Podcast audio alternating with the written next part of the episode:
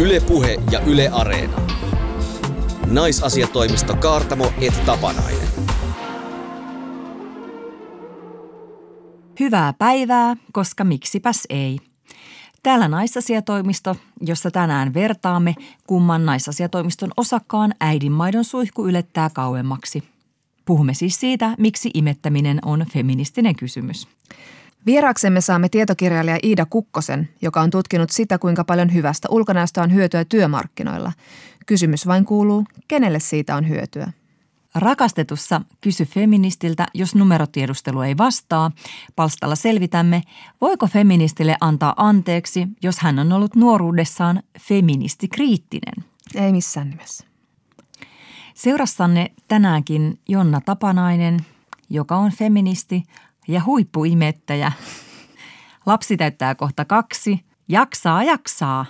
Ja tämän jakson takana on tietenkin se vuosikymmenten tärkein tutkimustieto, että äidin maidon alkoholipitoisuus on sama kuin veren, eli juomatavat eivät estä pyhää tehtävää.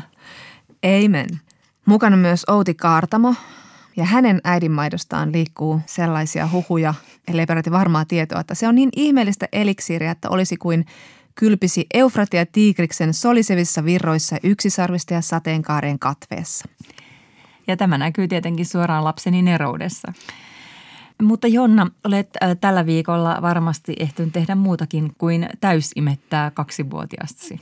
Juuri ja juuri. Outi, sä tiedät varmasti sen vanhojen naisten kuolinilmoituksissa tutun värssyn Eeva Kilver runon Kun mummot kuolevat. Joo. Se menee näin. Kun mummot kuolevat, heistä tulee kukkaniittyjä ja heinää, ja joistakin mummoissa tulee puita, ja he humisevat lastenlastensa yllä, suojavat heitä sateelta ja tuulelta, ja levittävät talvella oksansa lumimajaksi heidän ylleen, mutta sitä ennen he ovat intohimoisia. Kuulostaako tuo vika sääs susta yhtään vähemmän tutulta kuin toi muu riimssu? En mä tähän kyllä äh, tota intohimoa ehkä liittänyt. Joo, ja se, se siis toi viimeinen, eli mutta sitä ennen he ovat intohimoisia. Se jätetään aika usein pois, tai sitten se korvataan semmoisella laimealla, mutta sitä ennen he elelevät elämäänsä, ää, koska eihän Herran Jumala mummot nyt ole intohimoisia. Ja siis tämä nyt oli introna siihen, että mä oon, mulla on ollut intohimoiset mummot mielessä tässä viimeisen viikon sisällä. Mä kävin siis äitini kanssa katsomassa seitsemänkymppisiä Pirkko Saisiota ja Marja Packalénia Kom-teatterissa, Valehtelijan peruukkinäytelmässä, ja, ja sitten mä katsoin H B O:lta kahdeksankymmentäyksivuotiaasta näyttelijä Jane Fondasta dokkarin. Ja sitten ajaudun taas lukemaan kirjailija Aila Meriluodon päiväkirjoja, kun hän pari viikkoa sitten yhdeksänkymmentäviisivuotiaana kuoli. Ja tässäpä näitä intohimoisesti eläneitä ja eläviä mummoja. Ja näissä kaikissa niin Meriluodon päiväkirjoissa kuin tässä Valehtelijan peruukissa ja Jane Fonda dokkarissa on ehkä makeinta näiden vanhojen naisten suoruus ja avoimuus. Että he eivät niinku poseeraa, eivät kaunistele – niin kuin ehkä nuoremmat vielä tekee, varsinkin julkisuuden henkilöt, mm. vaan he niin kuin puhuvat todellakin siitä elämästään rehellisesti ja rohkeasti ilman, että he, kukaan näistä naisista kysyy, että onko tämä nyt sopivaa minun ikäiselleni naiselle. Mm. Esimerkiksi juuri niin kuin vaikka seksuaalisuus. Ja Jane Fondahan on aina puhunut aika paljon siitä vanhetessaan, että ei naisen seksuaalisuus tai ihmisen seksuaalisuus katoa mihinkään, vaikka hän vanhenee. Että hän itse ainakin on edelleen aktiivinen sillä saralla. Ja niin tämähän on tämän Frankie ja Grace-sarjan, jota Jane Fonda kirjoittaa ja tuottaa ja tähdittää yhdessä Lily Tomlinin kanssa, niin yksi niin kuin, niin kuin vahva teema. Joo. Heillä on seksielämää. Ja sehän on aika vallankumouksellinen teema. Ja sitten sama tässä Kom-teatterin Valehtelijan peruukkinäytelmässä. Mä mietin tosi paljon sitä, mitä on, miten mahtavaa on kuulla näiden vanhojen naisten intohimojen täyttämästä elämästä. Ja se tosiasia, että siitä on kuulemassa täydet katsomot viikosta toiseen. Nämä esitykset jatkuu vielä ensi toukokuulle asti. Niin siis Pirkko Saisio ja, ja Marja Packalén, jotka tämän on tehnyt, niin niitä ei edes niin kuin jotenkin ajattele sellaisina niin kuin perinteisinä mummoina. Siis niin kuin vanhoista naisista niin kuin on vähän niin kuin muunkinlaista kuvaa kuin se, se valko, valkohapsinen lypsä ja niin se, mummo. Niin ja pullantuoksuinen lätynpaistaja mummo. Mm. Ja siis se on ihan tärkeä mummon rooli, mutta on ihan kiva kuulla näistä muistakin mummojen tehtävistä mm. ää, ja, ja intohimoista ja, ja aktiivisuudesta elämässä. Ja tässä näytelmässä esimerkiksi Pirkko Saisio muisteli tämmöisiä elämänsä epätoivoisia rakkauksia ja sitten semmoisia ei niin kunniakkaita hetkiä. Esimerkiksi kun on ollut hyvin rakastunut ja on tullut torjutuksi tai petetyksi tai jätetyksi. Ja sitten taas Marja Packalén kertoi, kuinka hän niin kuin mietti päättyneen avioliittonsa jälkeen, että rakastiko hän koskaan ja uskalsiko hän rakastaa ja osasiko hän sitä. Ja, mutta tietenkin näille naisille niin kuin se työ on ollut tosi iso intohimo. Se niin kuin ennen kaikkea just näytteleminen, kirjoittaminen ja ohjaaminen ja aktivismi. Ja, ja niin kuin musta se mahtavaa, miten nämä kertoo siitä, miten esimerkiksi Saisio, kun hän sai lapsen, niin hänen lapsensa sai sitten ää, aivotärähdyksen. Ja samana iltana oli Pirkko Saision näytelmän ensi-ilta. Ja jotenkin se sitten sinne sai, sai sille lapselle ää, lapsenvahdin ja niin, että hän pääsi myös enskaribileisiin, koska piti hän nyt sinnekin päästä. Sillä tämä oli ihan niin kuin hirveän ihanaa kuulla sille, että ei, ei siellä nyt märehdity sillä syyllisyydellä, vaan että hitto, oman enskarin enskaribileet, niin kai me nyt sinne mee. Niin, tämä on kyllä ihan niin kuin freesaava perspektiivi tai esimerkki meille naisille, jotka syyllistyy kaikesta, mitä tulee äitiyteen. Joo, ja lapsi oli siis ihan hyvässä hoivassa, ei siinä mitään. mutta, mutta tämä Jane Fonda-dokumentti ennen kaikkea sai mut ihan siis pakahtumaan, koska tässä niin kuin piirtyi kuva just siitä, että miten mahtavan kuulla tämmöisten vanhojen naisten tarinoita siinäkin mielessä, että miten he ovat, mitä he ovat oppineet itsestään. Se antaa semmoista niin kuin intoa itsellekin, että hei, ehkä mä on jopa niin kuin voin kehittyä itsekin ihmisenä jollain lailla tässä vuosikymmenten saatossa. Niin, että se ei nyt lopu vaikka tähän, kun on tultu aikuiseksi niin, ja vähän päälle. Koska Fonda on ollut tämmöinen myöhäisherännäinen sekä mm. niin kuin aktivismissaan että feminismissa ja muussa. Hänhän niin kuin oli ehkä kolmekymmentävuotias, kun hän alkoi sitten herätä maailman epätasa-arvoon ja hänestä tuli tosi kiihkeä aktivisti. Ja hän protestoi ankarasti esimerkiksi Vietnamin sotaa vastaan ja hänestä tuli siis todella vihattu, siis todella syvästi vihattu Yhdysvalloissa tämän takia.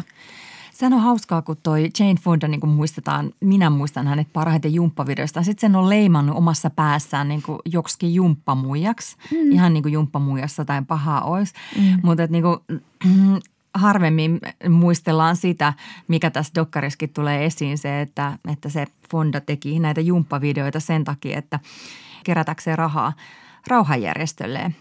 Mutta varmaan liikuttavan tässä dokkarissa oli se, miten Fonda tunnustaa ja tunnistaa sen, että koko elämänsä hän etsi tukea ja opastusta miehiltä. Hän ei koskaan luottanut itteensä.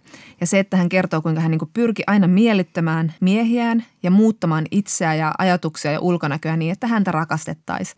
Vasta kuusikymppisenä hän tajusi, että hän ei tarvista miestä ollakseen onnellinen, vaan että hänen intohimansa elämässä on itse asiassa aktivismi. Ja sitähän se on. Jane Fonda on ollut mukana tosi monissa mielenosoituksissa ja viimeksi hänet siis pidätettiin Washingtonissa ilmastomielenosoituksessa, kun hän on aloittanut siellä semmoisen niin kuin Gretan jalanjäljessä kampanjan, jossa niin kuin hän aikoo osoittaa mieltään aina tammikuun asti joka ikinen perjantai. Ja kun mä näitä naisia mietin, niin mä mietin just tätä tällaista niin kuin nelikymppisenä tuntuu jotenkin ankeelta vanheta, vähän synkeässä mielisestä miettii, niin on ihan pirun herättävää nähdä tällaisia tarinoita, että sitä he ei voi niinku tehdä vaikka mitä. Ja mm-hmm. niin kuin Jane Fonda sanoi, että tämä on mun niinku loppuelämän ensimmäinen näytös nyt meneillään ja tämä nainen on siis kahdeksankymmentävuotias. Niin tässä kohtaa alkaa miettiä jotenkin niinku sitä elämän rajallisuutta ja siis ihan jo kuolemaa. Niin kuin harmittelemaan sitä, että nuorena ei ehtinyt tehdä, kun nyt on jo niin vanha. Niin näähän on niin kuin ihan mahtavia esimerkkejä siitä, että no ehkä tässä on vielä puolet lisää. Pirkko Saisio ja Marja Packalén puhuivat siinä teatteriesityksessä myös kuolemasta ja suhteessaan mm. siihen, että eihän me voida kuolla, kun meillä on vielä niin kuin tulossa trilogian kolmas osa. Ja mä tosiaan toivon, että he pääsevät sinne ja, ja niin kuin pystyvät tekemään sen kymmenen vuoden päästä. Ja sitten me kuullaan, että mitä he ovat oppineet siinä seitsemänkymmentä ja kahdeksankymmentä välissä. Ja nyt kun puhutaan paljon siitä, että kenen tarinoita kerrotaan ja halutaan kuulla, niin mä haluan lisää näitä tarinoita. Mä haluan kuulla eri naisilta tällaisia niin kuin heidän intohimoprokkiksista ja siitä, mitä he ovat oppineet ja millä tavalla he ovat tyytyväisempiä itsensä vanhetessaan. Ja ihanaa on, että nämä vanhat naiset kirjoittaa myös niin kuin siitä vanhuudesta käsin. Esimerkiksi Aila Meriluoto, kiitos elämästäsi, kiitos tuotannostasi, on kirjoittanut niin kuin Eeva Kilpikin vanhuudesta. Sano on ihana se Aila Meriluodon, se yksi vanhuusruno. Sano se. Me pitkään eläneet naiset, me emme ikinä lakkaa. Elämme vain häikäilemättä. Yle Puhe ja Yle Areena. Naisasiatoimisto Kaartamo et Tapanainen. Ja seuraavaksi naisasiatoimistossa puhutaan siitä, miten yhteiskunnassa pärjää, kun naama on nätti kuin siala pienenä. Tiedättehän, hyvät kuulijat, että varsinkin naiset kaunista naamastaan markkinoilla hyötyvät ja siinä vähän vähemmätkin lahjat ja vaivan näkö riittää. Vai onko sittenkin niin, että hyvä ulkonäkö on etu työelämässä ja sosiaalisessa elämässä, mutta etu ei taidakaan olla kaikille hyvännäköisille sama? Iida Kukkonen tutkii taloussosiologian väitöskirjassaan ulkonäön merkitystä työelämässä, ja hän on yksi juuri ilmestyneen ulkonäköyhteiskunta ulkoinen olemus pääomana kaksituhattaluvun Suomessa kirjan kirjoittajista. Iida, kirjassanne tulee esiin, että kauneus on yhteiskunnassamme kyllä varallisuutta, mutta hyödyttääkö se kaikkia sukupuolia tasavertaisesti? No, me usein ajatellaan, että ulkonäköisresurssi nimenomaan naisille, mutta meillä on vähän niin kuin semmoinen kulttuurinen käsikirjoitus, jossa nainen menestyy elämässä ja kapuaa yhteiskunnallisen hierarkian tikkaita ulkonäkönsä avulla. Mm. Se on vanha ja vähän ehkä tyhmä ja väsynyt käsikirjoitus, joka toistaa semmoista ajatusta naisesta ulkonäkönä katseen kohteena. Että tarinan stereotyyppisimpiä päähenkilöitä on niin kuin palkintovaimo, reittä pitkin kiipeä. Ja sitten meillä on myös tämmöisiä modernimpia esimerkkejä, niin kuin populaarikulttuurin tämmöiset postfeministiset sankarittaret, jotka on monin tavoin menestyviä ja kovia mimmejä, joita ei haittaa valjastaa tämä ulkonäkönsä käyttöön pärjätäkseen maskuliinisessa maailmassa. Kuka voisi olla vaikka tällainen? Esimerkiksi Carrie Bradshaw sinkkuelämästä tulee mieleen. Joo, se on tyypillinen esimerkki. Et joo, sillä ajatellaan, mutta kuitenkin jos tarkastellaan tämmöisten kulttuuristen käsikirjoitusten sijaan semmoisia tilastollisia tutkimuksia siitä, missä määrin hyvännäköisyys itse asiassa hyödyttää miehiä versus naisia, esimerkiksi taloudellisesti tai sitten laajemmin sosioekonomisesti, niin tämä asia ei näytä ihan samalta. Mm.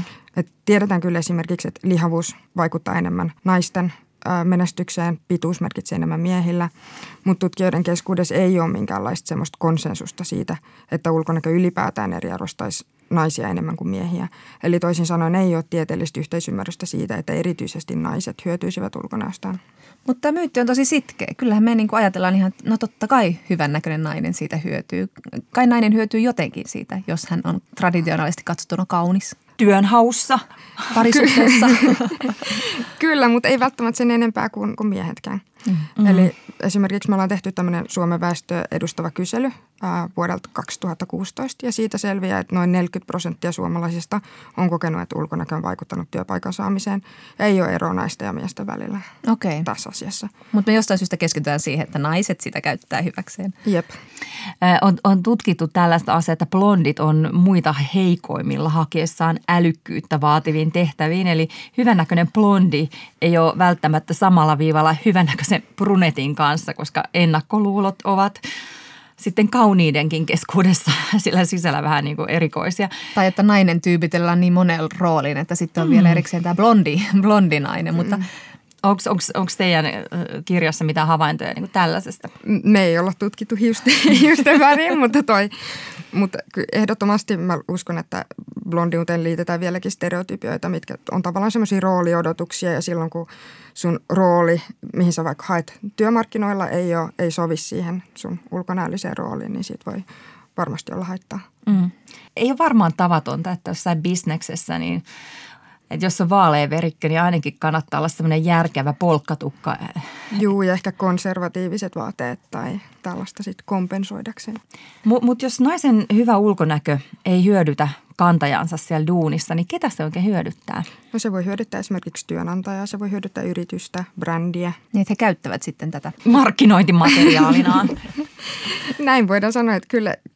Jos vaikka on kahvila, missä on hirveän hyvännäköisiä asiakaspalvelutyöntekijöitä, niin kyllähän se niin kuin luo jonkunlaisen imagon siitä kahvilasta. Mm. Tai vaikka vaatekaupoissa haluat mm. ehkä palkata sellaisia ihmisiä, jotka sopii siihen brändiin. Mm. Ja ehkä vielä tavallaan koulia heitä sen brändin mukaisiksi. Mm. Ulkonäöltäänkin vai? Kyllä. Puhutaan, tutkimuksessa puhutaan esteettisestä työstä ja esteettisen työn vaatimuksista. Mitä se niin kuin voisi olla sitten?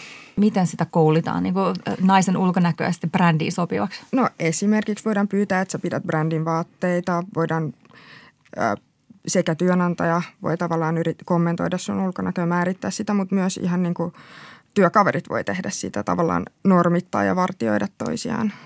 Onhan kyllä ihan silmiin pistävää näin niin kuin mututuntumalla, että jos meet johonkin niin kuin kalliiseen kahvilaan tai brändiliikkeeseen, vaatekauppaan, niin kyllä siellä on niin kuin semmoisia ihmisiä, jotka voisivat olla repästyä jostain niin kuin jostain tota, noin mallikatalogista, että kyllähän sen silmällä näkee, että, että, tota, että kauniita ihmisiä sitten suositaan tämmöisissä kyllä. paikoissa. Kyllä.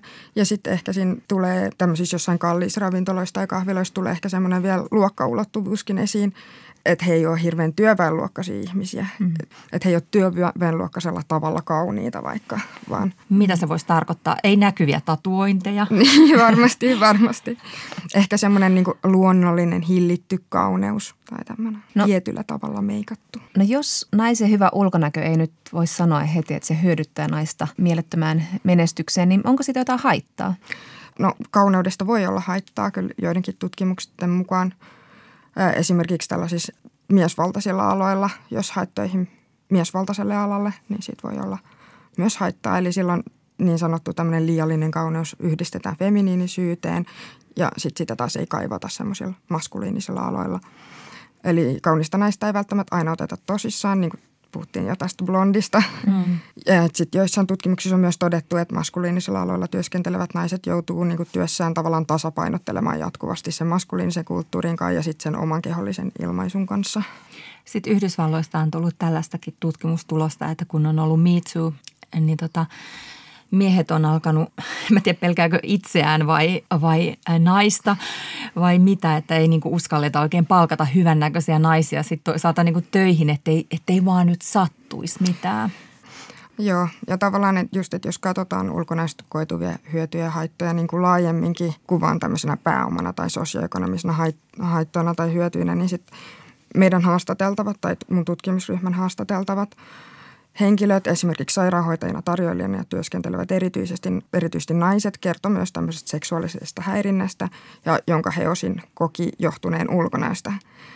Ja jotkut naiset kertovat esimerkiksi myös käyttävänsä löysempiä vaatteita, olevansa laittautumatta, eli jotta vältyttäisiin häirinnältä työpaikalla. Tietenkään naisen ulkonäkö ei koskaan ole sen seksuaalisen häirinnän syy, mm. ja se olikin jollain tavalla tosi surullista ja hämmentävääkin kuulla, että tavallaan ajatellaan, että se ulkonäkö voisi olla sen häirinnän tai ahdistelun syy. Niin, että otetaan se vähän niin kuin omaksi syyksi, että niin. Minä en ainakaan halua herättää sitä nyt niin. huomiota. Niin. Et meillä on niin kuin tällainen niin kuin ihmeellinen kaksoistandardi, että naisen kuuluu näyttää hyvältä ja pitää huolta ulkonäöstään, mutta ei niin kuin liikaa tai väärällä tavalla, koska muuten ajatellaan, että se yrittää pärjätä vain ulkonäöllään tai sitten tulee tämä niin kuin seksuaalisen niin kuin häirinnän ulottuvuus tähän myös. Ajatellaanko me, Iida, jotenkin niin kuin eri lailla siitä, että miten miehet ja naiset saa hyödyntää ulkonäköä tai saavatko ollenkaan ja miten niin kuin eri lailla se on epäilyttävää toisen kuin toisen kohdalla? Naisen pitää niin kuin pitää huolta ulkonäöstään, mutta samalla pitäisi vaikuttaa siltä, ettei välittäisikään ulkonäöstään. Eli sen ulkonäön ja ulkonäkötyön pitää vaikuttaa jotenkin luonnolliselta, jotta se olisi hyväksyttävää. Pitäisi harrastaa liikuntaa, koska rakastaa sitä, tai käydä jossain happokasvohoidoissa, koska se on niin ihanaa, tai nyppiä karvojaan, koska jee, ja niin edespäin. Eikö se naaminen usein tämmöisen niin kuin hygie- hyvästä hygienistä huolenpitämiseksi ja niin ja, ja niin kuin ylipäätänsä niin kuin itsestä mm. huolehtimiseen, Joo. siis niin kuin, ikään kuin terveyden kautta. Mm. Jep. Sitähän se terveyttä edistää, kun pimppikarvat repäsee niin. Kyllä. Kyllä. tuolla hoitolassa yhdellä repäsyllä. Niin, ja tämä nyt pätee osittain myös miehiin, mutta kuitenkaan heiltä ei odoteta ollenkaan niin paljon tällaista niin sanottua ulkonäkötyötä. Mm. Ja meillä on semmoinen kaksostandardi, että meidän tutkimusten mukaan naista, joka hyödyntää ulkonäköön työelämässä, paheksutaan Suomessa enemmän kuin miestä, joka toimii samoin. Ja sitten kuitenkin samalla paradoksaalisesti naisten odotetaan jatkuvasti tekevän tätä ulkonäkötyötä, kehittävän ulkonäköön. Eli ulkonäköön panostaminen on kuitenkin hyväksyttävämpää naiselta kuin mieheltä. Mm. Mm. Mutta sitten tämä paradoksi on myös, niin kuin, pätee myös miesten kohdalla, koska heidän ulkonäköön panostamista paheksutaan enemmän kuin naisten kohdalla. Mutta kuitenkin ulkonäön hyödyntäminen on heille hyväksyttävämpää. No totta kai on varmaan niin kuin erilaisia yksittäistapauksia. Että joku kaunis vaikka nyt pärjää paremmin, se on niin huikea ja karismaattinen ja vaikka kaikkea niin kuin samaan aikaan, mutta sitten tällaisesta niin kuin ulkonäön ihannoinnista, hyvän ulkonäön ihannoinnistahan on sitten se, se huono seuraus, että yhden hyöty on toisen haitta, koska kaikki ei ole kauniita, just jos naisinkin liittyy tämä niin kuin yleistys, että, että niin kuin he hyötyy paljon ulkonäöstään työelämässä mukamas, niin on todella paljon naisia, jotka ei hyödy siitä yhtään, koska he eivät ole säteilevän kauniita. Niin, tai eivät mahdu siihen muottiin, miten me ollaan määritelty kauneus tässä mm. yhteiskunnassa. Ja just helposti unohdetaankin se, että jos joku saa ulkonäkönsä perusteella työpaikan, niin se on toiselta ihmiseltä pois. Mm. Eli jos hyvännäköinen saa palkankorotuksen, sekin on luultavasti joltain pois. Että se, että ulkonäöstä on hyötyä työelämässä, ei tarkoita sitä, että jos me kaikki yhtäkkiä alettaisiin näyttää ihan sairaan hyviltä, niin sitten me kaikki saataisiin töitä ja yritykset yhtäkkiä jakelisivat meille kaiken tuottonsa palkkana. Ja sitten lopulta, että mitä enemmän me kehitetään tällaista ulkonäköpääomaa, mitä enemmän me pyritään hyötymään siitä, niin sitä ulkonäkökeskeisemmäksi yhteiskunta muuttuu. Mm. Ja tämmöisessä pelissä loppujen lopuksi kaikki osapuolet häviää ja tavallaan normit kapenee, paineet lisääntyy. Mm. Mm. Niin ja niin kuin just jo amerikkalaisfeministi Naomi Wolf, joka kirjoitti kahdeksankymmentäluvulla tämän kuuluisan äh, kauneusmyyttikirjan, niin hänhän kirjoitti siinä, että mitä enemmän naiset saa vapautta ja itsenäisyyttä yhteiskunnassa, sitä vakavammat ja kovemmat ulkonäköpaineet he kohtaa, koska se on yksi tapa kontrolloida naisia ja niin kuin viedä meidän aivokapasiteettia, että me ei keskitytä siihen johonkin muuhun, vaan me keskitytään siihen, että miten me näytään tarpeeksi hyvältä. Oletko sitä mieltä, että meidän, että meidän yhteiskunta muuttuu koko ajan ulkonäkökeskeisemmäksi? Öö, kyllä joo ja tutkimuksissa on myös huomattu myös Suomessa, että ulkonäön arvostus on noussut. Yhä enemmän arvostetaan ulkonäköä. Ja musta tuntuu, kiva kun sä viittasit tuohon Naomi Wolfiin, musta tuntuu tavallaan, että semmoinen kauneuskriittisyys, mitä esitettiin vielä joskus yhdeksänkymmentäluvulla, että semmoista ei hirveästi ole enää, vaan just se, että se olisi jotenkin feministisesti voimaannuttavaa just ajalla sun kaikki karvat tai mitä ikinä. Kaikki tavallaan kauneuskäytänteet on jotenkin freimattu feministisiksi. Ihonhoitoon, feminististä self-carea ja niin edespäin, että tämmöinen, mä jotenkin kaipaan vähän semmoista. Niin. Tiukempaa asennetta. Niin. Joo. Niin. Nykyäänhän siis joskus kuusikymmentä, seitsemänkymmentä, kahdeksankymmentä, yhdeksänkymmentäluvulla vielä saatettiin ajatella, että niinku feministi on niinku tietyn näköinen. Joo. Harmaa varpunen nyt sitten vaikkapa. Ja sitten tuli huulipunafeministit ja postfeministiset sankarittaret ja, ja, ja sitä rataa. Kaipaatko sä, tota noin niin Iida, sitten jotenkin tällaista, että me feministit lakkaisi meikkaamasta? No ei, ehdottomasti ei. En sano niin, että vaikka kauneutta tarkastellaan kriittisesti feministisestä näkökulmasta, niin sen ei tarvitse tarkoittaa sitä, että tuomitaan jonkun yksilön huulipunan, ripsivärin, minihameen käyttö, treenaaminen, mm. plastiikkakirurgia tai botox. Mun mielestä voi käydä kauneuskriittistä keskustelua ja käyttää huulipunaa tai mm. minihameita. Iida, mikä sun mielestä siinä on niin kuin se kauhuskenaario, se, niin kuin, se yhteiskunnan niin kuin kauneuskeskeisyys, se, että ne, ne koko ajan ne kriteerit tiukentuu? Ylipäätään se, että ulkonäkö määrittää yhä enemmän ihmisen paikkaa yhteiskunnassa. Ja kun tiedetään, että kaikilla ihmisillä ei ole tasa-arvoisia mahdollisuuksia kehittää sitä ulkonäköä, ei ole samanlaista kiinnostusta kehittää sitä ulkonäköä, niin mun mielestä meidän olisi aika käydä yhteiskunnallista keskustelua siitä, että miten paljon me halutaan, että ulkonäkö saa määrittää ihmisen arvoa, ihmisen asemaa. Ja sitä keskustelua ei ihan hirveästi käydä. Tai tuntuu, että niin kun, kun puhutaan ulkonäöstä ja ulkonäköpaineista, niin puhutaan usein siitä vähän tulee semmoinen... Me ollaan tässä ohjelmassa Outin kanssa puhuttu siitä, että voi tulla vähän itselle semmoinen pinnallinen olo, jos puhuu ulkonäköpaineista. Semmoinen vähän tyhmä olo, että, että tämähän on tämmöinen pinnallinen asia. Mutta ei se, eihän se ole pinnallinen asia, vaan siis se on tämmöinen niin kuin iso normi ja arvo, joka meidän yhteiskunnassa on, johon me yritetään jotenkin mukautua, kun se viesti tulee, että ole tällainen, älä ole tollainen. Mikä, mikä se on sitten se tapa, millä me voidaan olla kauneuskriittisiä jotenkin niin kuin rakentavalla ja syyllistämättömällä tavalla? No mun mielestä tehdään jo ihan hirveän paljon hienoa työtä, niin kuin vaikka kehopositiivisuusliike tekee. Mm. Hirveän hienoa työtä on tosi paljon tapahtunut viime aikoina siinä, että on saatu eri, erinäköisiä kehoja esiin mediassa, mm. mainos, mainoskuvastossa ja mm. niin edespäin. Mutta sitten semmoinen, on kuitenkin semmoisia aika yksilötason keinoja, että sitten lisäksi mun mielestä me voitaisiin yhdessä pohtia semmoisia jotain niin kuin myös rakenteellisia, institutionaalisia keinoja, millä tällä asialla voitaisiin tehdä jotain. Mm. Mitä ne niin kuin käytännössä voisi olla vaikka, vaikka työelämässä? Eli kun me tiedetään esimerkiksi aiemman tutkimuksen perusteella, että ansioluettelon valokuva vaikuttaa todennäköisyyteen tulla kutsutuksi työhaastatteluun, niin me voitaisiin pohtia, että täytyykö ansioluettelossa olla valokuva vai voisiko siitä vasta luopua. Voitaisiinko jopa ehkä kieltää valokuvat ansioluetteloissa. Toinen asia, aiemman tutkimuksen perusteella ulkonäkösyrjintä ei ole mitenkään harvinaista suomalaisessakaan työelämässä. Ja yhdenvertaisuuslaki, jota sovelletaan siis myös työsyrjintään, ei selkeästi kiellä ulkonäköön liittyvää syrjintää. Mm. Ulkonäköön perustuva syrjintä on niin kuin tavallaan periaatteessa laitonta, koska se laki kieltää tämmöisen ää, henkilöön liittyvien syiden perusteella syrjinnän. Ja ulkonäön voidaan ajatella olevan tämmöinen henkilöön liittyvä syy. Mutta käytännössä tämän pykälän soveltaminen on tosi... Se ei ole suoraviivasta, se on tosi mm. sotkusta. Jos tälle asialle haluttaisiin tehdä jotain, niin ulkonäkösyrjintä voitaisiin eksplisiittisesti määritellä ja kieltää laissa. Ja tällainen pelisäännöt olisi niin myös selkeät työnantajalle, työntekijöille, mm. että ulkonäkösyrjintä ei ole okei. Okay. Ja mm. sitten asiasta valittavaa ei niin pidettäisi jonain hankalana erityishenkilönä, vaan hän olisi kuitenkin lakipuolellaan. No miten kun meillä puhutaan myös niin kuin naisten ja muidenkin kohtaamasta ikäsyrjinnästä työmarkkinoilla, niin eli kun kuitenkin me mielletään niin kuin kauniiksi semmoiset nuorekkaat piirteet. Ehdottomasti. Niin näkyykö se sitten näissä ikäsyrjinnässä myös tämä ulkonäön merkitys? Kyllä mä näkisin, että ulkonäkö on läheisessä yhteydessä esimerkiksi ikäsyrjinnän kanssa, mutta myös esimerkiksi niin kuin rodullistettujen ihmisten syrjinnän kanssa, että se tavallaan limittyy tosi monen mun syrjinnän lajin kanssa. Eli työhakemuksiin kielto kuvasta, iästä, nime, nimestä, kaikki nämä. Ehkä sitten saataisiin tasa-arvoista palkkausta Suomeen. Niin, paitsi saataisiko sittenkään, koska haastatteluissa niin, no joo, sitä tapahtuu kyllä, kuitenkin. Paperilla tietysti. Mm. Mm. Tota, mites feministi voisi vois, tota, Iida muuten haastaa työmarkkinoilla maskuliinista ylivaltaa? Hmm. Tämäkin on vaikea kysymys.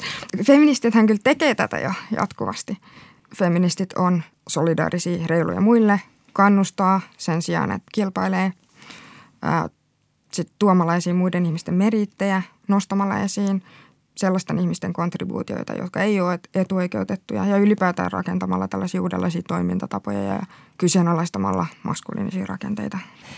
Niin toinen asia, mikä meillä ulkonäköyhteiskunnan ohella ehkä on vahvistumassa, on myös niin kuin luokkayhteiskunta. Onko luokkayhteiskunta ja luokka jotenkin sidoksissa sitten ulkonäköön? Ehdottomasti. Eli eri yhteiskuntaluokkaan kuuluvilla on erilaisia, on tavallaan erilaiset jopa niin kuin maut kauneuden suhteen. Lisäksi ihan erilaiset resurssit satsata siihen ulkonäköön, ehkä eri kiinnostus satsata siihen ulkonäköön. Jos me otetaan oikein tosissaan se, että ulkonäkö olisi pääomaa, niin silloin ulkonäkö on myös yksi asioista, mitkä rakentaa luokkayhteiskuntaa. Minkälainen tulee niin kuin ulkonäkö luokkayhteiskunnasta? Onko niin kuin luokkaretki helpompaa sitten, kun jos on, mukautuu tiettyihin standardeihin? Ei, mä sanoisin, että vaikeampaa, koska tavallaan meidän koko ulkoinen olemus ja keho on niin kuin luokittunutta, koska se kuitenkin ulkonäön tavallaan kehitty, kehittäminen tai muokkaaminen, se vaatii niin paljon erilaisia resursseja. Eli se ei vaadi vaan rahaa, vaan sulla pitää olla se kulttuurista pääomaa, niin kuin ikään kuin tietoa siitä, minkä, millä tavalla sun pitää kehittää sitä ulkonäköön tavallaan. Tietoa siitä, mikä nyt on se oikeanlainen niin kuin yläluokkainen tai mikä ikinä, mihin ikinä luokkaan pyritkään, niin sen ulkonäköideaali. Että tavoittaa sen porvariston hillityn charmin. Niin. Puhutaan vielä siitä kauneuden merkityksen murtamisesta, kun tota, meillä on tämä kertomus, että naiset voimaantuu ja voimaannutetaan sillä, että kaunis on jokainen tavallaan ja mikä liittyy just tähän kehopositiivisuusajatteluun, tota, mutta onko se Gia Tolentino, joka on puhunut tästä, että tarvisiko olla niinku kaunis ollenkaan? Voisiko vaan mä olla? Mä oon erittäin paljon samaa mieltä, että voisiko vaan olla ja että tarvitsisiko olla ylipäätään mitään tiettyä. Mulla on vähän ongelmia tämän voimaantumispuheen kanssa. Että mun mielestä sen sijaan tarvitaan niin kuin jotain tosiasiallista muutosta ja niin kuin ei voimaantumista, vaan voimaa ja valtaa. Jos ajatellaan, että voimaantuminen on ehkä enemmän niin kuin tunne. Mm. Mutta kun meillä lähtee se semmoinen ulkonäkökeskeisyys on niin varha, että me, me kehutaan lapsia – tosi paljon ulkonäöstä, että voi kun on nättiä, voi kun on söpöjä, sitä ja tätä. Että varsinkin tyttöjä. Varsinkin tyttöjä mm. nimenomaan, että poikia sitten enemmän sitten siitä, mitä he tekevät. Just tämä, mitä sanoit, että tarviiko tyttöjä kehua siitä, että he on kauniita, mm. voisiko sanoa, että ne on taitavia. Niin, he on taitavia, he on fiksuja. Ylipäätään tarvitseeko toisten ihmisten ulkonäköä kommentoida? Kaikki nyt voi varmaan allekirjoittaa, että ei ole kivaa sanoa mitään kielteistä kommenttia toisten ulkonäöstä, mutta toisaalta samalla tavalla myönteinenkin kommentti normittaa. Mm-hmm. Nyt sä onnistuit, nyt sä oot normin mukainen. Niin me Lautin kanssa tässä just puhuttukin siitä, että joskus kun saa kommentin, voiko sä näytät kivalta tänään, niin tulee semmoinen, että miltä mä sitten yleensä mm-hmm. näytän. Tai, mm-hmm. ja, niin kuin, ja tietysti monet niin kuin, äh, lihavat ihmiset, jotka ovat vaikka pudottaneet painoa, niin he saavat sitten ihan valtavasti kehuja, joten heidän niin kuin, tavallaan äh, ihmisarvonsa kyseenalaistaan sitä edeltäneeltä ajalta kokonaan. Jep. Että ne vois ne positiiviset kommentitkin jättää. Että voisi ihan aikuisiakin kehua, niin. Että ootpa sä tässä tänään taitavasti täällä töissä hoitanut näitä hommia. Jep. Ja sitten yksi esimerkki vielä tästä näin, näistä kommenteista on se, että jos joku ää, vähän pyöreämpi ihminen postaa vaikka Facebookin kuvan, missä hän on uimapuvussa, niin sitten ne kommentit on, että voi kun sä oot rohkea. Joo. Hmm. Miten niin, niin kuin rohkeet? Uskoisena uimarannalle niin. Maaliskuussa vai mikä tämä juttu on? Jep. Jep. kun sitä pysähtyy ajattelemaan, niin todella on näin, että niin kuin kauneus on naiselle niin kuin ihan valtavan niin kuin suuri arvo tässä yhteiskunnassa. Siis semmoinen arvo, mistä hän ei kuitenkaan sit ehkä niin kuin ihan kauheasti hyödy. Tai ei ainakaan sen enempää kuin mieskään. Niin. Niin toi, toikin, niin kuin, että, että jos niin kuin jonain päivänä ikään kuin, niin kuin kokee olevansa ruma, eli sanotaan nyt vaikka niin, että jättää vaan meikkaamatta, niin on niin kuin kauhean paljon niin kuin ihmisarvoon kiinni siinä ulkonäössä, että niin kuin suorastaan niin kuin hävettää olla, jos niin kuin tuntee itsensä jotenkin niin kuin vaatimattomaksi tai epämukavan näköiseksi. Niin aikuiset naiset voitaisiin niin kuin jotenkin niin kuin toiminnan tasolla saada niin kuin itsemme ja läheisemme niin kuin tuntemaan itsensä niin kuin kokonaisiksi ihmisiksi niin kuin muutenkin kuin ulkonäön kautta. Onko jotain hyviä vinkkejä? Iida Kukkonen, kerropas, miten tämä tehdään. No siis ei tarvitse meikata, jos ei halua. On ihan okei nukkua kauneuspommiin ihan aikuisena ja työssä käyvänä ihmisenä. Ja kun menee jonnekin, lähtee jonnekin ja naama nyt ei näytä miltään täydelliseltä, niin voi miettiä, että no joo, mutta, tai näin mä ainakin itse teen. Mietin vaan silleen, että no joo, mutta en mä ole menossa kauneuskilpailuihin. Että, että elämä ei ole kauneuskilpailua. Ei sillä nyt ole mitään väliä. Yle Puhe ja Yle Areena. Naisasiatoimisto Kaartamo et Tapanainen. Ja nyt, hyvät Naisasiatoimiston kuulijat, puhumme aiheesta, joka aiheuttaa joissain ihmisissä inhoa, joissain kiihkoa, joissain aggressioita ja joissain erityistä lempeä, joillain voi paita kostua. Feminismi, norovirus, Yhdysvaltain presidentti. Ei vaan imetys, siis vauvan ruokinta tissillä. Imetys herättää edelleen aika paljon voimakkaita tunteita, mutta ei pelkästään niissä, joiden mielestä tämmöinen vaikka julki-imettäminen on vastenmielistä, vaikkapa ravintolassa, siis se kun joku toinen imettää, mutta myös niissä naisissa, jotka itse imettävät tai eivät halua imettää. Me tiedetään, että imetyksen hyödyt on kiistattomat. Äidinmaito estää esimerkiksi tulehduksia, mutta imetykseen liittyy myös valtavasti hirveästi tuskaa, paineita ja vertailua. Ja se tulee vastaan varsinkin, jos googlaa sanan imetys. Helposti tulee sellainen olo, että sellainen äiti, joka ei täysimetä lastaan, on jotenkin vähän huonompi tai ehkä itsekäämpi äiti. Mä aloin puhua nyt tästä aiheesta, kun lapseni on kohta kolmevuotias, eli harkitsen jo täysimetyksestä luopumista. Ei vaiskaan, ei tarvitse soittaa ambulanssia niin kuin teki mieli. Mä lopetin lapsen kanssa hyvässä yhteisymmärryksessä tämän imetyksen, kun hän oli noin kymmenen kuukautta vanha ja kumpaakaan ei oikein enää kiinnostanut. Tähän tekee mieli niin kuin laittaa tämä selitys perään. Niin, miksi? Koska paineet. Mä olin geriatrinen äiti, kolmekymmentäyhdeksänvuotias kun lapsi syntyi. Sä olit vähän nuorempi, Jonna, kun tuli esikoineeksi. Niin... Näin, oliko kolmekymmentäseitsemän? Huhhuh, teini. Mä ajattelin silloin, että, että kun... on jo tällä lailla niin kuin viisas, niin vanhemmuuden paineet ei tule sillä niin pahasti vastaan, mutta sitten tuli tämä imetyskysymys ja se sanotaan, että se tuli aika pian sen synnytyksen jälkeen. Ja sitten mä olinkin vähän paineissa, että miten tämä imetysjuttu, tähän niin kuin kuuluu tähän hyvään äitiyteen ja se ei kuitenkaan olekaan niin kuin ihan helppoa ja mä olen ehkä niin kuin tästä tapahtumaketjusta, josta kohta puhutaan, niin ehkä vieläkin vähän traumatisoitunut. Imetyksestähän se varsinainen ralli vasta alkaa. Nyt on tänä syksynä puhuttu paljon pienten lasten vanhempien uupumisesta, kun Jyväskylän yliopistot julkaisi tutkimuksen tästä aiheesta. Ja siinä selvitettiin, mikä kaikki aiheuttaa perheissä uupumista. Ja kävi ilmi, että merkittävin uupumista lisäävä tekijä on ulkoapäin tulevat suorituspaineet. Ja varsinkin, jos vanhemmilla itsellään on taipumus asettaa itselleen kovia vaatimuksia. En nyt ihan niin kuin heti keksi, että missä itseltään voisi vaatia enempää kuin äitiydessä. Vaikka kuinka yrittäisi ottaa rennosti ja päättäisi sen jo etukäteen, koska harteilla nyt ei ole ö, sen vähempää kuin toisen ihmisen onnellisuus, koska erästä tuttavaani siteeratakseni ihmisen hyvinvointi riippuu geeneistä, kasvatuksesta ja ympäristötekijöistä. Ja jos vähän mutkia suoristetaan, niin nämä kaikki on tietenkin vanhempien syytä. Ja hyvä vanhemmuus, se nyt alkaa sitten sitä imetyksestä. Välittömästi sen jälkeen, kun alkuvoimainen feministi on purassut napanuoran katki, niin se kätilö nostaa vauvan rinnalle. Eli siinä se sitten on. Paine täysimettää täydellisesti T H L:n eli Terveyden ja hyvinvoinnin laitoksen suositusten mukaan neljään viiva kuuteen kuukauteen saakka. Oliko sulle, Jonna, selvä, että sä haluat imettää? No kyllä oli, koska nämä terveyshyödyt on niin kiistattomat, ja se kuuluu tietyllä tavalla äitiyteen. Mutta se tuntui siinä vaiheessa, kun oli raskana, niin absurdilta se koko ajatus, että joku imee minusta ravintoa. Et en mä edes niinku ajatellut sitä asiaa muuta kuin silleen hajamielisesti, että sitten minä imetän. Ja olen joskus kuullut puhuttavan, että se ei välttämättä ole niin helppoa, mutta katsotaan. Yksi kaveri sanoi ennen mun lapsen syntymää, että niin miten sä ajattelit tuon imetyshomman tehdä tai ruokintahomman. Mä että no katsotaan sitten, että tuleeko sitä maitoa, että mulla ei varmaan tämmöinen käsitys, että sitä tulee tai on tulematta. Niin. Näin hyvin olin valveutunut ja se sanoi, että no toi tulee olemaan aika paineellista asema, että mitä toikin nyt. Mutta tota, niin sitten huomasinkin. Naisasiatoimisto keskusteli imetyksestä ja sen paineista Terveyden ja hyvinvoinnin laitoksen Riikka Ikosen kanssa. Hän on siis Suomen ensimmäinen imetyskoordinaattori, että tämmöinen virka on Suomessa. Mm. Ja hänen perustehtävänsä on imetys- ja vauvamyönteisyyden lisääminen ja imetyksen edistäminen. Tuoretta tietoa ei ole siitä, että kuinka paljon Suomessa imetetään nyt, mutta tutkimus on tehty ja näitä tuloksia analysoidaan, eli tuleman pitää. Mutta kun viimeksi mitattiin kaksituhattakymmenen, niin kävi ilmi, että neljän kuukauden ikäisistä vauvoista kaksikymmentäkolme prosenttia oli täysimetettyjä. Eli siis ei mitään muuta kuin tissiä, ei kerta kaikkiaan mitään muuta kuin tissimaitoa. Ja sitten puolen vuoden ikäisistä enää yhdeksän prosenttia.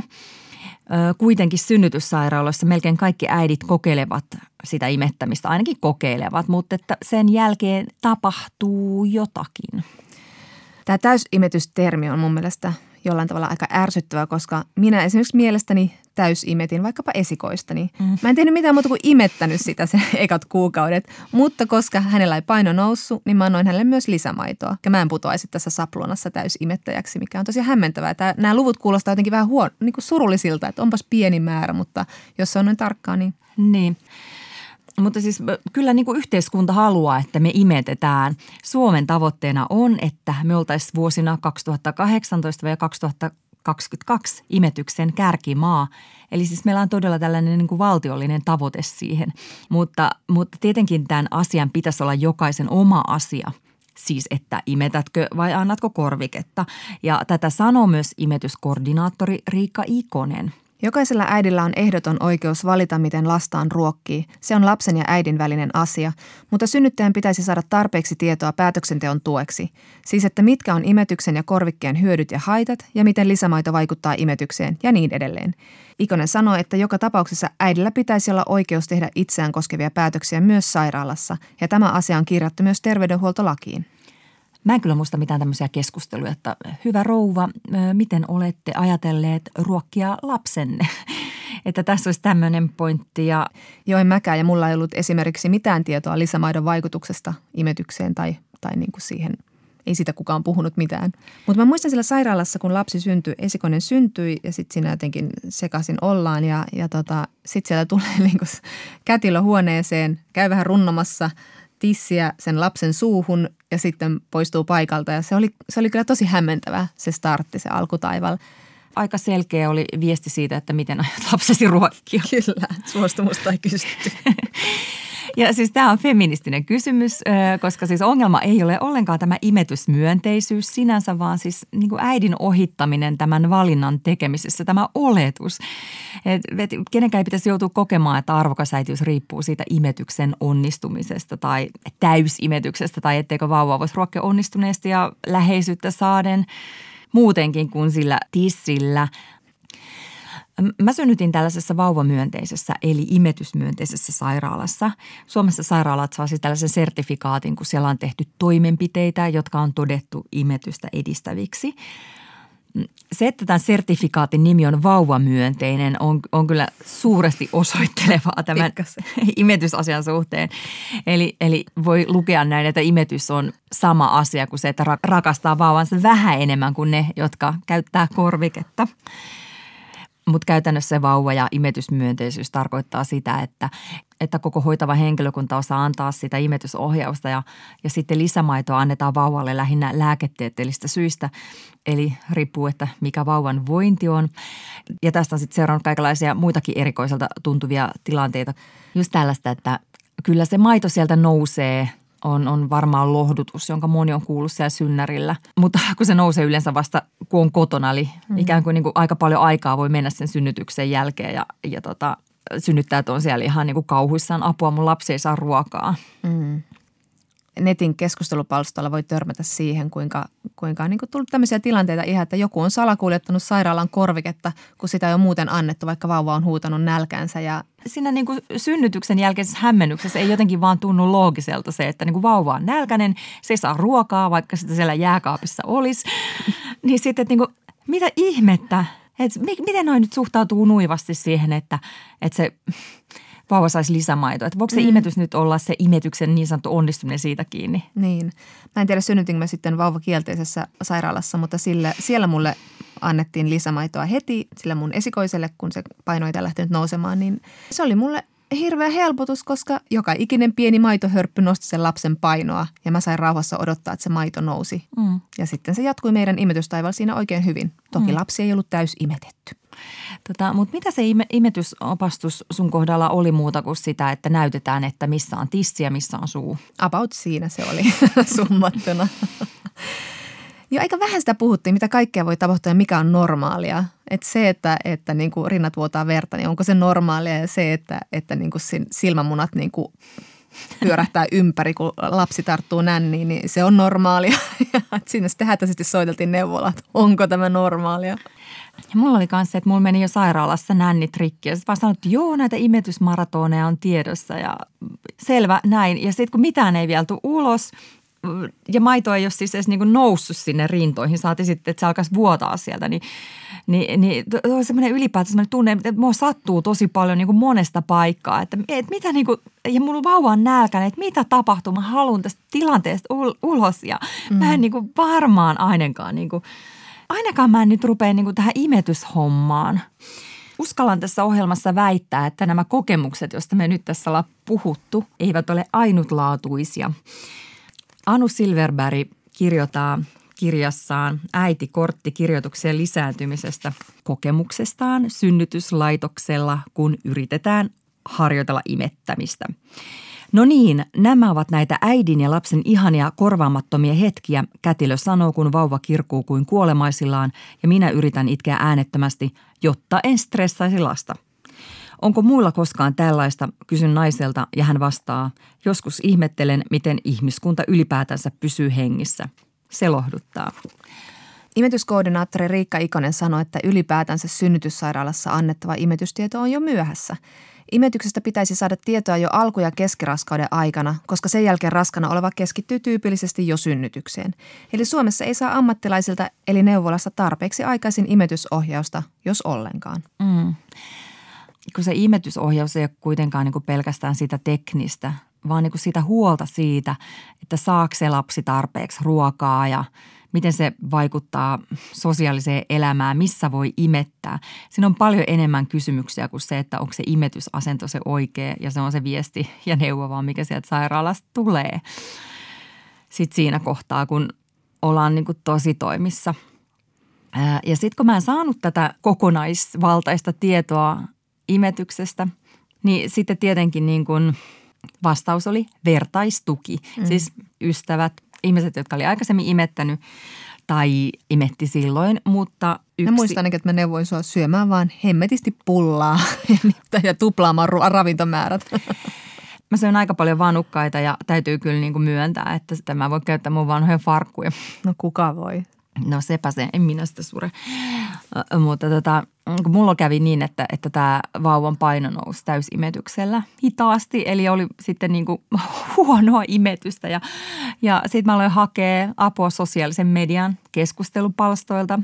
Ja sieltä tulikin vastaan ihan hurja maailma, jossa oli siis suorastaan tämmöistä, niin kuin, tai siinä kohtaa tuntui, että se oli semmoista raivonsekasta kilpailua siitä, että kenen vauvaan parhaiten imetetty ja, ja, ja miten niin kuin äidin maito on niin kuin, siis niin kuin kultaan ja mirhamiin verrattavaa ihmeainetta ja korvike on suorastaan haitallista. Ja siellä oli ihan tämmöisiä keskusteluita, että, että, että apua mitä teen, että lapseni on kaksivuotias, imetän häntä öisin viidentoista minuutin välein, en tiedä mitä teen, tulen hulluksi. Mies sanoi, että voisitko lopettaa sen imettämisen, katsotaan tilannetta sen jälkeen. Ja sitten vastaukset tämmöiseen niin kuin suureen tuskalliseen tilanteeseen on se, että jätä se hirviö. Tai sitten joku oli siellä justiin ahdistunut siitä, että voi ei, hänen neljän kuukauden ikäinen vauvansa laittoi vähän suuhun humusta. Olenko enää täysi imettäjä? joo, sori, et oo, joku vastas. Apua, tuon takia mä en käynyt siis raskaana tai lapsen saatuani netin keskustelupalstoilla, koska mä suojelin itseäni ja sitten olin vain yhteydessä ystäviini, jolta sai kuitenkin vaan symppaa ja emppaa tilanteeseen. Siellä oli myös ihan asiallista neuvontaa, mutta niin kuin kaikkea tätä yhdisti se niin kuin täysimetyksen ja imetyksen niin kuin ehdoton tärkeys, että niin kuin itke ja imetä. Ja toki niin kuin tämmöistä keskustelupalsta on aina yhteiskunnasta aika käristynyt esimerkki, että miten, mm. miten niin kuin meillä puhutaan, mutta että kyllähän siellä näkyy just nämä tämänkin tämän uuden tutkimuksen esittämät paineet vanhemmuudesta, että naiset kokee ihan hirveätä painetta siitä imetyksen onnistumisesta. Ja pärjäämisestä siinä niin kuin naisen perinteisessä niin kuin roolissa, eli äitinä, niin silloin mm. se asia halutaan suorittaa mahdollisimman hyvin. Että jos niitä neuvoja, niitä virallisia ja oikeita neuvoja ei saa ajoissa, niin sitten niitä haetaan tällaisilta palstoilta, jossa niin kuin, niin kuin suhteellisuuden taju häviää ja sitten imetyksestä tulee valtavan suuri identiteettikysymys. Mm. Ja, ja mä huomaan, että mä oon niin kuin alkanut suhtautua kielteisesti niin kuin monenlaiseen imetyksen puolesta puhumisen siksi, että mun kokemus on juuri näissä tässä ääripään keskustelussa, että jossa korvikkeen antaminen on vähintäänkin vauvan pahoinpitelyä. Apua, nettilukko kaikki raska, kaikille raskana oleville ja tuoreille äidille. Niin sitten tää, tää oli niin kuin todellinen ongelma, koska, koska tää ristipaino oli ihan kauhea. Kun vauva on laiha, siihen pitää saada enemmän tavaraa sisään ja se ei onnistu imettämällä, vaikka niin kuin mä teen mielestäni kaikki temput. Sun imetys sujuu ilmeisesti ihan hyvin, vaikka mukana oli korviketta. No mä otin sen sitten niin kuin mukaan neuvolan suosituksesta, mutta sitten sielläkin oli toisaalta vähän ristiriitaiset neuvot, että oli vähän tämmöistä niin kuin kahta koulukuntaa, ehkä vähän vanhempaa ja ehkä vähän modernimpaa. Mm. Että mun oma terveydenhoitaja sanoi, että, että ehkä, ehkä sä voisit ottaa niin kuin lisämaitoa tähän rinnalle. Ja sitten toisaalta taas siellä oli tämmöinen niin kuin imetysmyönteinen tai imetyskoulutuksen saanut terveydenhoitaja, joka suositteli mulle, että kahden tunnin välein yölläkin pitää herättää vauva ja herätä itse imettämään. Ja mun mielestä tuntui ihan niin kuin todella erikoiselta siinä kohtaa, koska kukaan ei kysynyt niin kuin meidän perheen kokonaistilannetta, että miten meillä nukutaan, jaksetaanko me muuten. Niin kuin vähän suhteellisuuden taju katosi siitä, että kuinka tärkeää siinä kokonaisuudessa, siinä meidän kokonaisuudessa on se, että se lapsi on täysimitetty. Koska sehän oli, oli se viesti, että, että se nyt on tässä tärkeintä muusta viisi. Mm. Niin, tässä pitäisi just miettiä sitä, että tässä on niin kuin aina se kokonaistilanne tärkeä ja se ratkaisee. Ja eikä se, sitä vauvan etua ei voi erottaa sitä äidin edusta, mm. eikä niitä voi panna kilpailemaan keskenään. Ja mäkin muistan, että se oli, aika, se oli paineista aikaa ne ekat viikot, kun mä kävin punnitsemassa lastani jatkuvasti neuvolassa. Ja, ja sillä kytättiin vain sen painon nousua, joka on tietenkin tärkeä, mutta kun se ei, siinä ei ole enää mitään muuta siinä vanhemmuusroolissa, siinä alussa. Että se, että joutuu niin kuin kolmen tunnin välein yöllä herättelemään lastaan imemään ja se ei suostu heräämään ja sitten pitää mennä vessaan itkemään. Että kun en mä saanut imetettyä tuota lasta kolmen tunnin välein, niin se, se oli aika semmoista väsyttävää aikaa. Mutta kaikkien niin kuin imettävien naisten pitäisi niin kuin kerääntyä johonkin isoon halliin ja jotenkin elää se aika yhdessä läpi. Imetysyhteisöjä kaivataan. Mm-hmm. Mutta joo, että niinku se, se, että korvikkeessa tehdään jotenkin niin vaarallista, että sitten sillä ohitetaan. Tehdään niinku ihan tämmöisiä äärimmäisiä ohjeistuksia ja ratkaisuja, niin se on kyllä todella outoa. Niin, korvikettahan ei saa esimerkiksi edes mainostaa. niin, niin, niin unohtuu semmoinen asia, että, että, niinku, että se on vaihtoehto. Imetyskoordinaattori Riikka Ikonen sanoo, että, että se korvike ei todellakaan ole lapselle millään lailla vaarallista. Siinä on ihan kaikki ravintoaineet, jotka imetysikäinen tarvitsee, paitsi ne bioaktiiviset ainesosat, jotka on rintamaidossa ja sitten ne taas hillitsee tulehduksia, niistä on paljon hyötyä. Mutta sitten toisaalta, tämä on tärkeä asia, kun imettää niinku edes yhtään, eli se lapsi saa sitä äidinmaitoa vaikka vaan vähemmän, niin se on myös tiiviimpää. Ja siinä on niitä tulehdusta ehkäiseviä bioaktiivisia aineita sitten enemmän, niin kuin pienemmässä määrässä. Että miksi helvetissä kukaan ei kertonut mulle tätä asiaa aikaisemmin? Tiedätkö, mua hävetti käyttää korviketta. Mä muistan, kun me oltiin jossain kaupassa ja mä ostin semmoisen niin kuin laatikollisen siitä, siis semmoisen lavan. Mm. Ja, ja siellä tuli mun miehen joku tuttu vastaan, niin mä olin asia, että voi ei, se näki, että meillä on korvikkeita. Mä syytän niitä sun keskustelupalstoja. Niin mäkin. Mulla ei ollut tota kokemusta, mä ostin niitä korvikkeita. Mutta mä syytän myös, mutta mä syytän myös yhteiskuntaa ja sitä, että neuvolan järjestelmälle ja synnäreille ei tuutata tarpeeksi resursseja, jotta meillä olisi tämmöistä niin kuin kokonaisvaltaista neuvontaa ja tukea näissä mm. eri tilanteissa. Tulee sellainen olla, että naiseen suhtaudutaan niin kuin pienen lapsen. Että jos sille nyt sanotaan, että hei, se korvike on ihan ok, niin kaikki naiset vaan ryntää ostamaan sitä korviketta ja unohtaa sen imetyksen, kun tämä nyt luultavasti ei pidä paikkaansa. Voisi vois sanoa se, että ota siihen rinnalle se korvike, jos, jos näin on. Ja kun monet joutuu kuitenkin sitä käyttämään mm. tai haluaa sitä käyttää, ettei siinä ole sellaista stigmaa, että se olisi mm. jotenkin niin kuin kauhean vaarallista. Mutta toki äidin maidossa on hyötyä, mutta kaikille se ei vaan niin kuin luonnistu, vaikka tietenkin sitten niin kuin aktivistien mielestä jokainen pystyy niin kuin imettämään, kun oikein vaan haluaa, mutta niin kuin on hyvin paljon niin kuin toisenkinlaisia kertomuksia sitten niin kuin käytännössä. Mm. Ja lopulta nämä on kuitenkin tämmöisiä kulttuurisia sopimuksia, jotka liittyy vaikka vanhempainvapaisia naisen asemaan. Et esimerkiksi vaikka Ranskassa harva nainen imettää yli kolme kuukautista lasta ja sitten taas vaikka Ukrainassa ollaan hyvin lapsentahtisia niin kuin Suomessakin. Eli lapsi saa rintamaitoa aina kun haluaa ja sitten taas vaikka Turkissa vauva saattaa saada tuttipullosta vaikka teetä. Ja mulle ainakin on antanut perspektiiviä just ulkomaiset ystäväni. Esimerkiksi Italian ystäväni, joka on kaikki kolme lastansa imettänyt neljä kuukautta. Se on hänen mielestään oiva suoritus. Neljä kuukautta pärjäsin joka ikisen kanssa. En pitänyt sitä yhtään, mutta hoidin sen ja siihen lopetin, kun W H O:n terveyssuositusraja tuli vastaan. Hmm. Mutta et se, että nyt ollaan niinku imetysmyönteisiä – niin on tietenkin hyvä asia, vaikka tietenkin herää kysymys, että, että mitä sitten imetyskielteisyys tarkoittaa. Oletko törmännyt jonkinlaiseen imetyskielteisyyteen?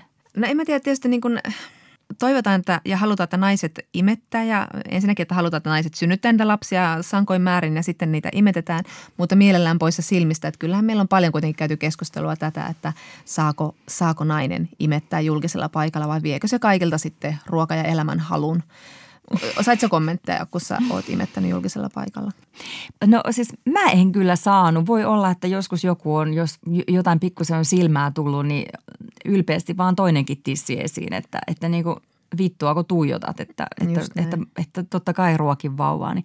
Mutta niin. Mä ymmärrän tosi hyvin sen, että niin kuin monelle se voi olla ahdistavaa just sen takia, koska siitä puhutaan, että ihmiset kommentoi tai paheksuu. Ja sitten siinä on vielä se toinen asia, se itsensä paljastaminen.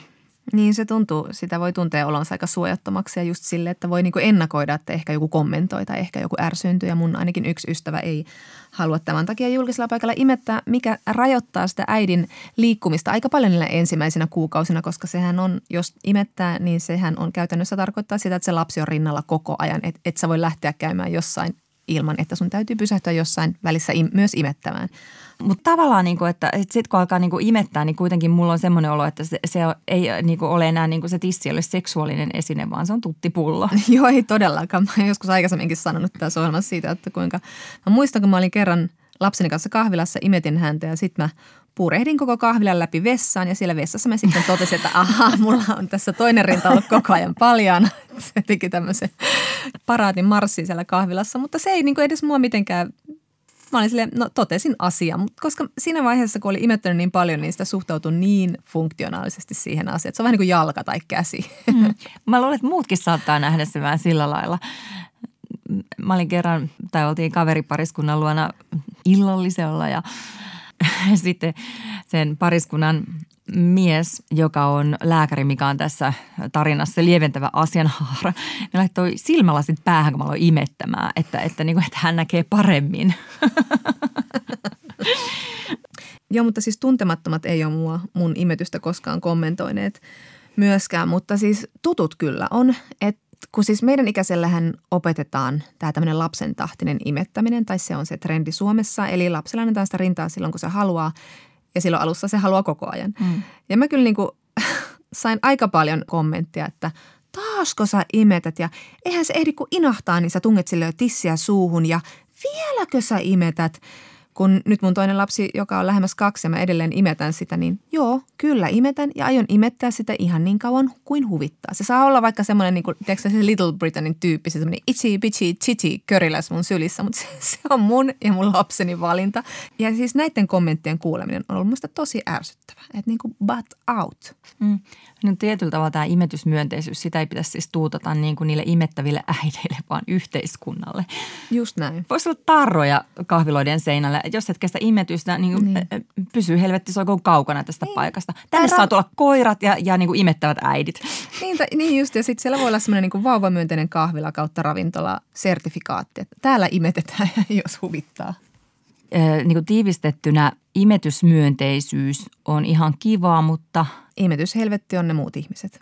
Ja liian tiukka, liian tiukka ote. Yle Puhe ja Yle Areena. Naisasiatoimisto Kaartamo et Tapanainen. Sellaista. Ja nyt, hyvät ystävät, Femokkovartistamme on jäljellä enää suosikkoosuutenne Älä kysy kenelle kellot soivat, vaan kysy feministiltä. Jos feministinen ristiriita vaivaa tai muuten vain vaivaa, laita kysymys osoitteeseen naisasiatoimisto at yle piste fi ja ratkaisemme asiasi feministisen salaseuramme avulla. Nimimerkki Tahdon kysyy. Miten tehdä sovinto oman epäfeministisen menneisyytensä kanssa? Olen nuorempana nauranut naisille miesten kanssa ja irtisanoutunut feminismistä. Hävettää. Hyvä kuulija. Kukaan ei synny sen enempää feministinä kuin antifeministinäkään, joten feminismin herääminen on aina prosessi. Patriarkaalinen yhteiskuntamme kasvattaa lapset, nuo tyhjät taulut, miehen paremmuuteen, joten on enemmän kuin ymmärrettävää, että feminismiin on tietyssä kehitysvaiheessa suhtautunut kriittisesti, erityisesti jos on syntynyt ennen tammikuuta kaksituhattayhdeksäntoista, jolloin valistusohjelmamme alkoi. Feministisen salaseuramme jäsen, kirjailija Miina Supinen kuvailee kasvua näin. Vähän jokainen on syyllistynyt nauraskelemaan naisille ulkonäön, höpsöyden tai vaikka seksuaalisen seikkailuhenkisyyden vuoksi. Naisia pilkataan ja nainen itse voi hakea hyväksyntää sellaisen käytöksen kautta. Se on siis hyvin inhimillistä, Miina sanoo. Niin ja lisäksi voi ajatella, että naisen voi olla vaikeampaa tunnistaa oma sisäistetty naisvihansa, koska siitä puhutaan paljon vähemmän kuin miesten naisvihasta. Eli olennaista on, että kun nainen havahtuu tähän patriarkaaliseen toimintaan ja alkaa katsoa maailmaa sateenkaaren väristen silmälasien läpi, hän lopettaa välittömästi tällaisen antifeministisen toiminnan ja alkaa sovittaa tekojaan, ettei meidän tarvitse vaikka kierittää häntä menkkavereen ja höyheniin ja viedä feministin markkinoille jalkapuuhun. Katuva, vastahavahtunut feministi voi alkaa äänekkäästi ihailla muiden naisten saavutuksia ja persoonaa. Ja toki voi myös tietoisesti alkaa raivata tilaa muillekin sorretuille ryhmille. Antifeminististä menneisyyttään häpeävä kysyjä voi siis olla itselleen armollinen ja hyväksyä tehneensä virheen. Mutta ennen kaikkea hän voi tuntea suurta ylpeyttä siitä, että hän on ihminen, joka on tarkastanut omia näkökantojaan, eli hän on tehnyt jo paljon enemmän kuin moni uskaltaa. Kas näin, tässä naisasiatoimisto tällä kertaa. Ensi kerralla juhlimme miesten päivää, eli jaamme ruusuja ihanille lihasmiehille. No ei. Feministejä syytetään joskus miesvihasta. Mehän emme, Jonna, ollenkaan tällaisen sorru. Siitä kerromme ensi kerralla. Nyt näkemiin. Hei hei. Yle Puhe ja Yle Areena. Naisasiatoimisto Kaartamo et Tapanainen.